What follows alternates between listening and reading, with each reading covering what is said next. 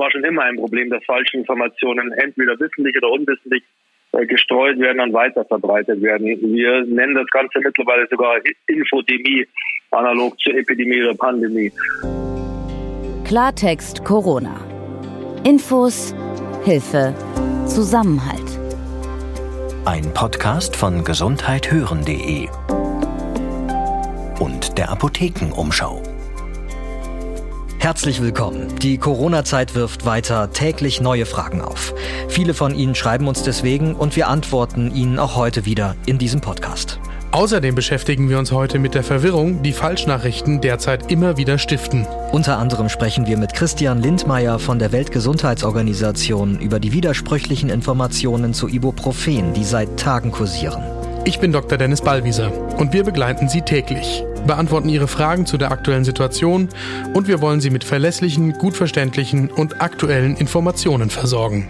Mein Name ist Peter Glück und wir sind gesundheithören.de. Wir gehören zur Apothekenumschau. Bei uns arbeiten Apothekerinnen und Ärzte, die auch Journalisten sind.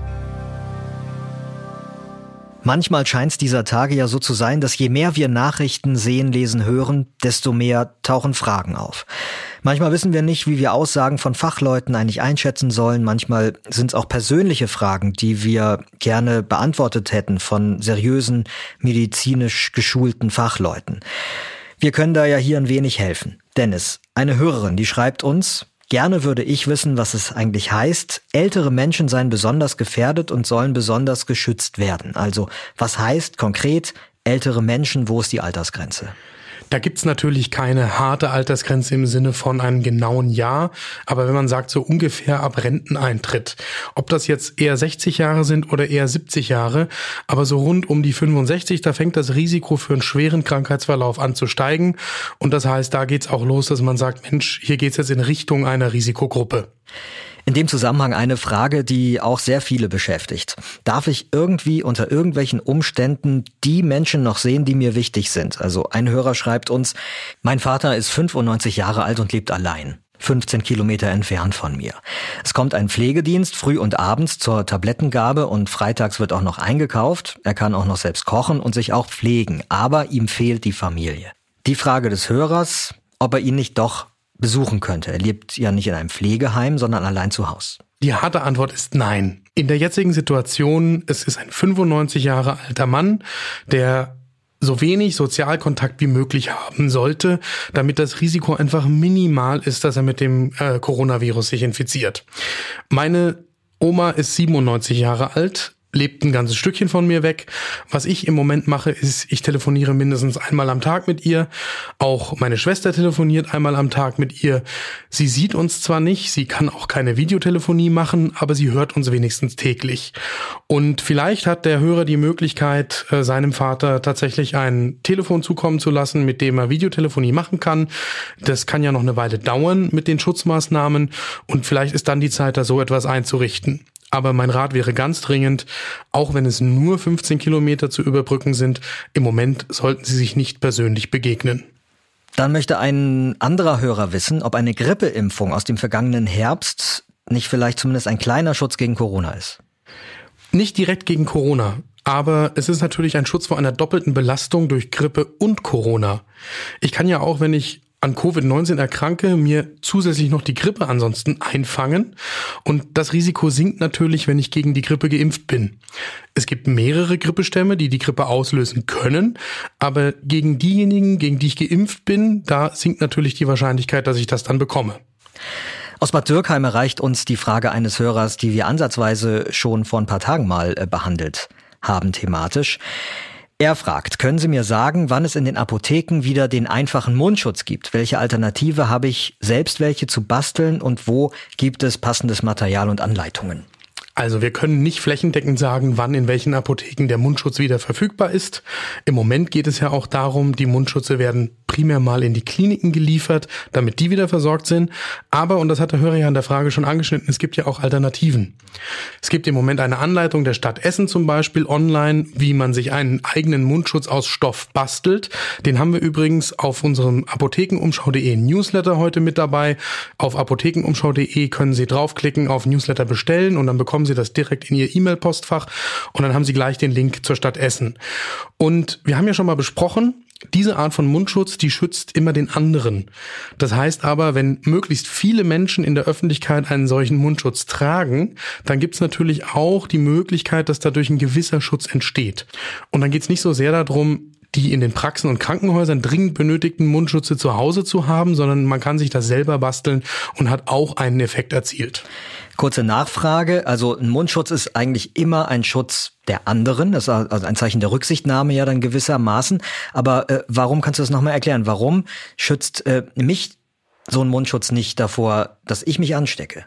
Um eine Infektion zu verhindern, muss ich einen Mundschutz tragen. Das gibt es auch. Das sind diese sogenannten FFP3-Masken. Die sitzen ganz dicht auf dem Gesicht, wirklich eng abdichten, so dass da rings und rechts keine Luft rauskommen kann oder reinkommen. Und durch die zu atmen fällt richtig schwer, weil das durch winzige Poren gefilterte Luft ist dann. Und das ist auch die Erklärung, warum normaler Mundschutz nicht hilft. An dem normalen Mundschutz sauge ich beim Einatmen auch links und rechts, da wo der Platz hat zur Haut hin, Luft ein. Und da sauge ich dann natürlich auch die Viren ein.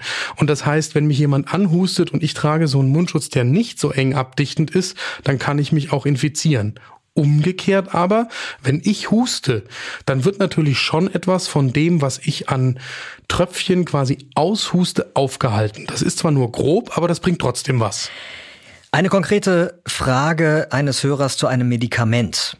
Er schreibt, ich habe in den Medien erfahren, dass in Japan das Medikament Avigan mit Erfolg eingesetzt wurde. Es heißt, dass dieses in Europa noch nicht zugelassen ist. Wieso wird das hier nicht eingesetzt, auch wenn äh, nur zu Testzwecken zum Beispiel?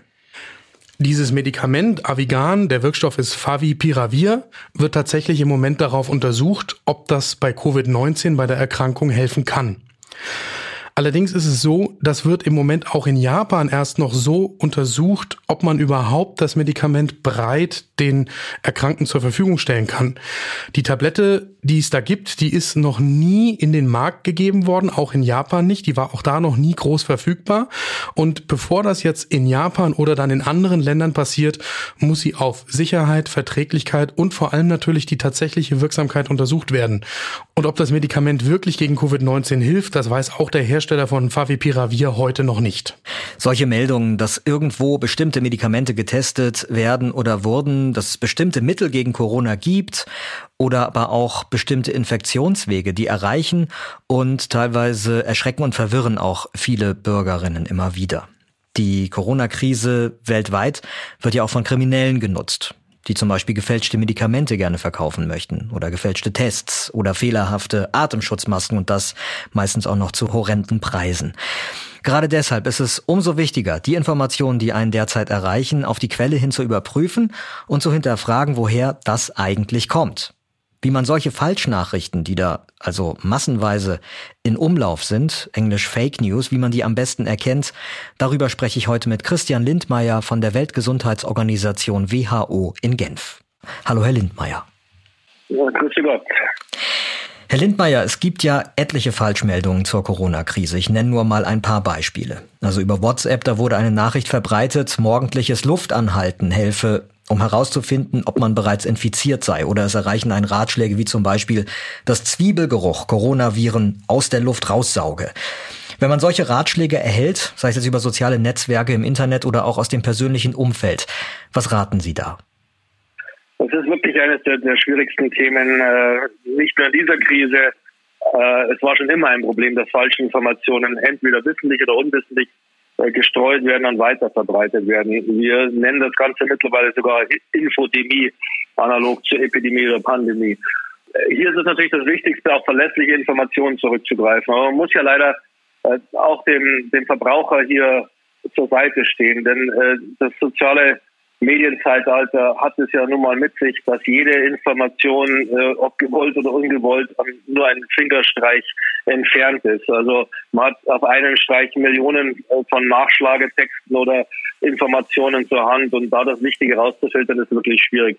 Daher ist es sicher am empfehlenswertesten, mal anzufangen mit dem eigenen medizinischen Personal, also den, den Doktoren, äh, die einen selbst betreffen. Oder natürlich das in Deutschland das Robert-Koch-Institut ist eine sehr verlässliche Quelle.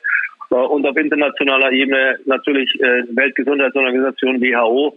Ähm, das sind definitiv die Quellen, die hier mit am, am verlässlichsten sind, äh, da dort unheimlich viele Wissenschaftler zusammenarbeiten und nichts anderes tun, als tagtäglich ähm, die Literatur zu durchkämmen, die letzten Forschungsergebnisse zu, äh, durchzuarbeiten und das Ganze dann gebündelt zu veröffentlichen und eben auch ins Netz zu stellen.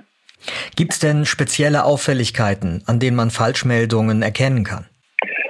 Ja, wenn das so einfach wäre, ähm, was Sie vorhin die Kriminellen äh, genannt haben, also es ist ja auch im Internet nicht jeder mit einem langen Mantel und einem Schlapphut äh, unbedingt der Kriminelle. Leider nein. Also es ist äh, alles, was einem leicht verdächtig vorkommt, sollte man hinterfragen. Das gilt ja generell alles aus den Medien ähm, und aus den sozialen Medien vor allem. Man sollte alle Hinweise zur ähm, zur Selbstbehandlung äh, und äh, zu neuesten Erkenntnissen, die eine sofortige Heilung, Wirkung oder ähm, oder, oder Erleichterung versprechen, auf alle Fälle hinterfragen.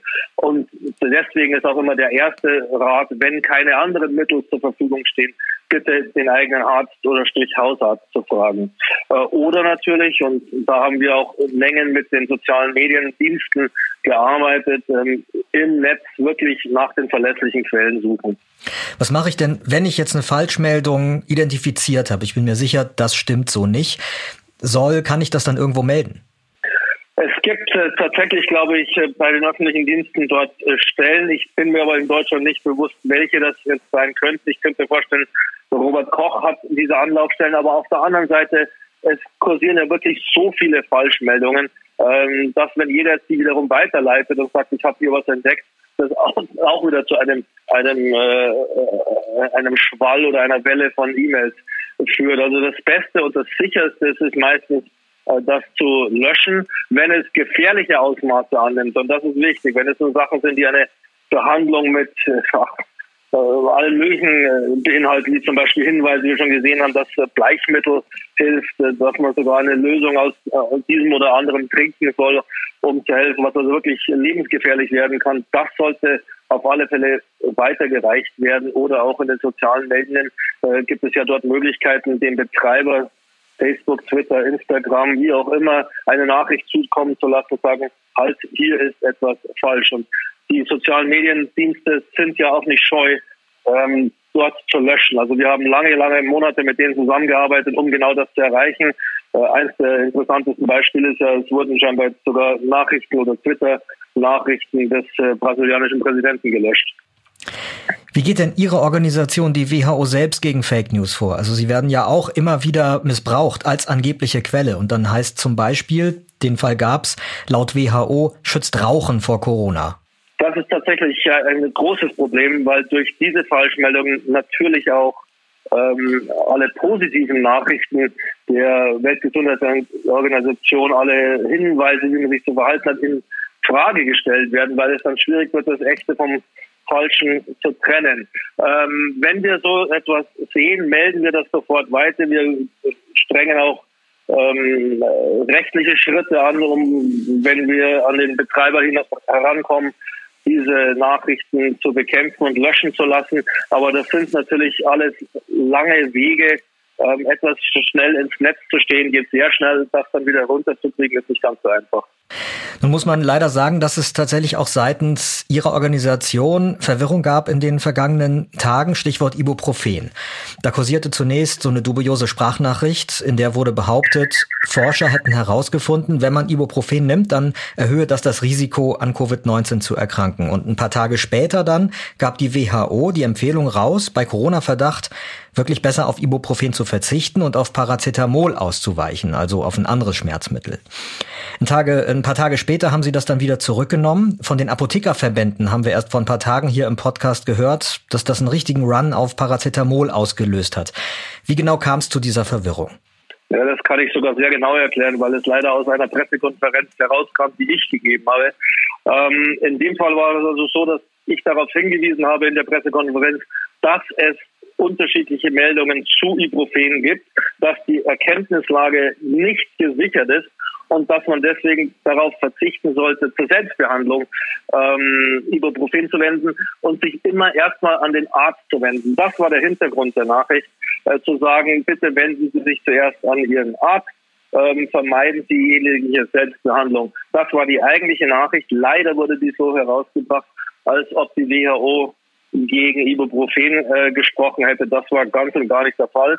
Deswegen war es dann leider nötig, äh, das hinterher wieder zu ja, zurückzunehmen, obwohl man es gar nicht zurücknehmen musste, weil es ja nie so gesagt war. Aber das ließ sich hinterher nicht mehr genau, äh, nicht mehr genau so aufschlüsseln, nachdem die Schlagzeilen schon heraus waren. Dann haben wir das jetzt, glaube ich, ein bisschen besser verstanden, wie es dazu kam. Vielen Dank für die Infos. Christian Lindmeier von der Weltgesundheitsorganisation WHO in Genf. Danke Ihnen. Dazu haben wir noch einen Tipp. Das unabhängige Recherchezentrum korrektiv.org hat sich vorgenommen, möglichen Falschmeldungen nachzugehen, sie als solche zu enttarnen und darüber dann zu informieren. Wenn Sie also eine Nachricht lesen und sie Ihnen verdächtig vorkommt, Sie sich nicht sicher sind, dann können Sie die Meldung an korrektiv.org weiterschicken und die wird dann von Journalisten daraufhin überprüft. Eine gute Nachricht unter vielen schlechten erreicht uns übrigens aus Italien heute. In der Nähe von Genua ist eine 102-jährige Frau, die an Corona erkrankt war, wieder gesund aus dem Krankenhaus entlassen worden. Ich bin Peter Glück. Und ich bin Dr. Dennis Ballwieser. Und wenn Sie Fragen haben, beantworten wir die gerne. Und wenn wir nicht weiter wissen, dann finden wir Experten, die es wissen. Fragen per E-Mail bitte an redaktion.gesundheit-hören.de. Und wo immer Sie uns hören, wenn möglich, lassen Sie uns bitte eine Bewertung da und am besten auch ein Abo. Dann verpassen Sie keine neue Folge. Klartext Corona. Ein Podcast von gesundheithören.de und der Apothekenumschau.